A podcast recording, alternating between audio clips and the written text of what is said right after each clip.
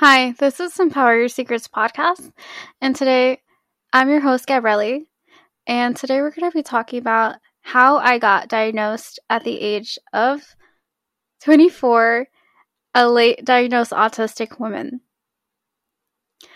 So, last episode, I talked about how to be your authentic self, but I never spoke about how I truly found my authentic self and how getting my autism diagnosis allowed me to truly be who I am, really love myself and accept who I am, because that was a struggle.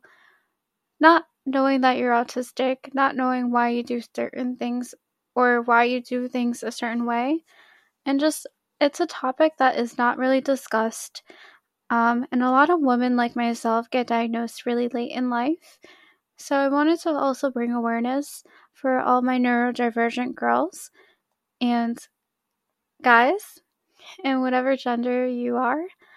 Um, it's really difficult talking about this, but I'm going to be vulnerable and share you a little story of mine, a really quick story.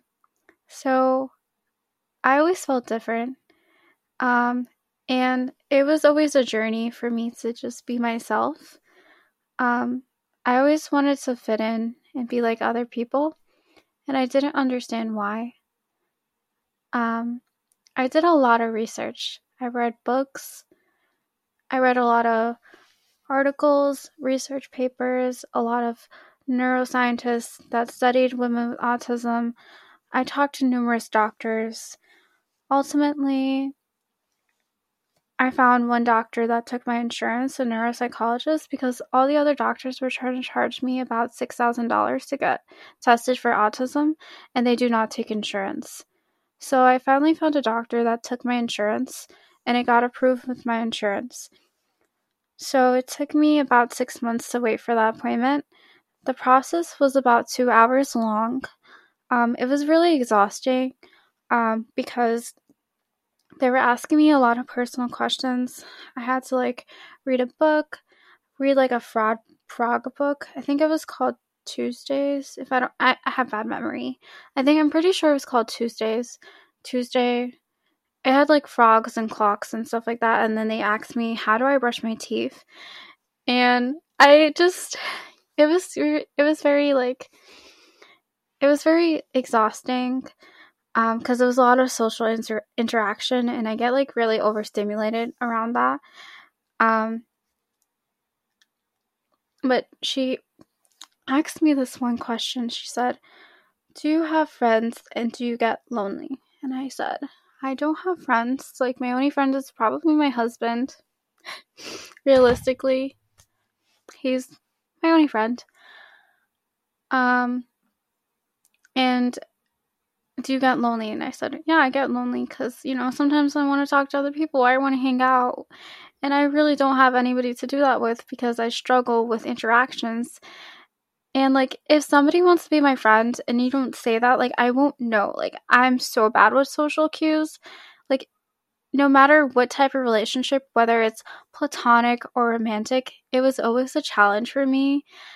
Um, I've been always misunderstood I guess the way I say things, but like people misinterpret what I say because what I say is what I say, and like, I guess they take it the wrong way. They think too deeply about it, but like what I say is just literally what I say. I've always struggled communicating my feelings and thoughts, um, and I recently just started getting better at that.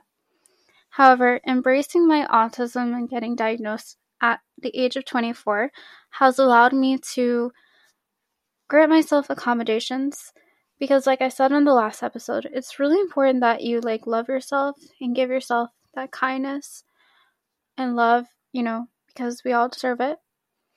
Um and I don't view it as a disability, but it's about recognizing the differences on how my brain works because every brain is beautiful. And disabilities and neurodiversities is like a range spectrum, just like the autism spectrum. It looks different in everybody.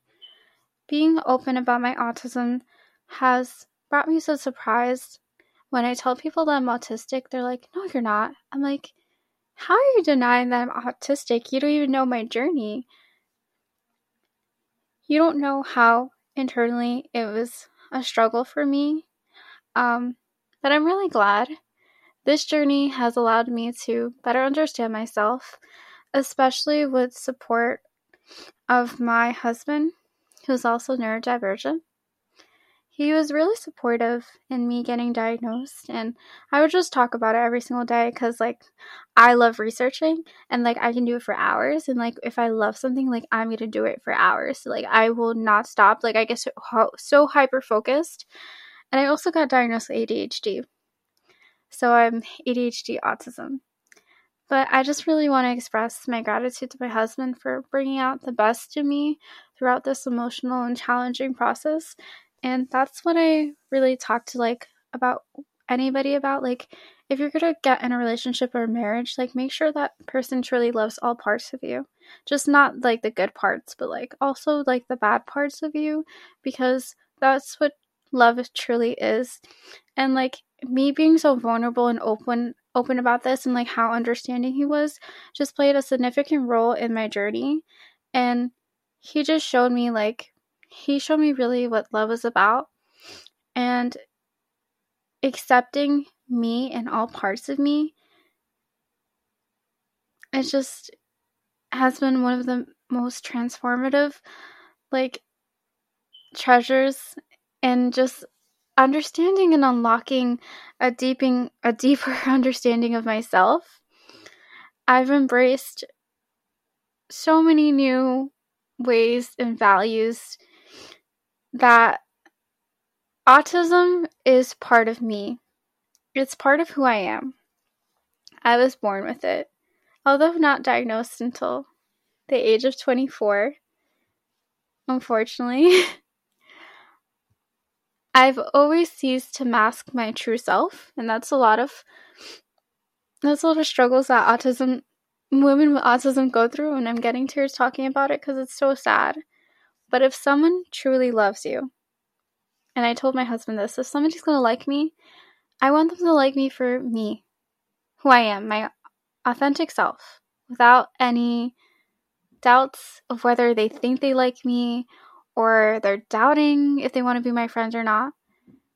I'm just sharing this because I want to bring awareness to women with autism.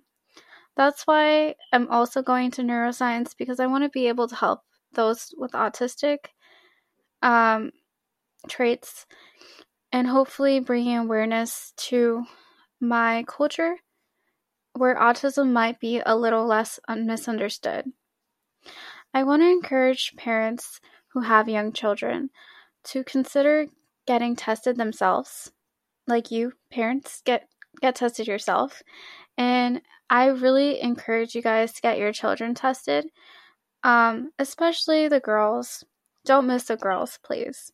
And be your own advocate. I had to really advocate for myself for my diagnosis and really talk about like really why like I thought I was autistic and like what what caused me to think I was autistic and just embracing the beauty and uniqueness in everybody. This was a very short episode a little bit off topic, but I just want to. Ooh, I burped. I just want to say that your support means the world to me. And I hope you guys like this empowering story. If you guys are shocked that I'm autistic, hello, autism. I collect squishmallows. They're my favorite. They're fuzzy and soft, and I like them. Actually, a funny thing is when I was getting tested for autism, I picked the sensory toy. And I had no idea. I was like, I was just playing with it because I thought it was cool. It was like making weird noises and stuff like that. And it was like, shh, shh, shh, and I was like, ooh. But yeah, autism looks different, everybody. And in April, it's coming up soon. It's Autism Awareness Month. I want to make more friends with neurodivergent girlies. I need more friends. so if you guys would like to come on my podcast um, any other autistic women who have podcasts, let me know. We can set that up. And I hope you guys enjoy this little quick episode. I love you. Bye.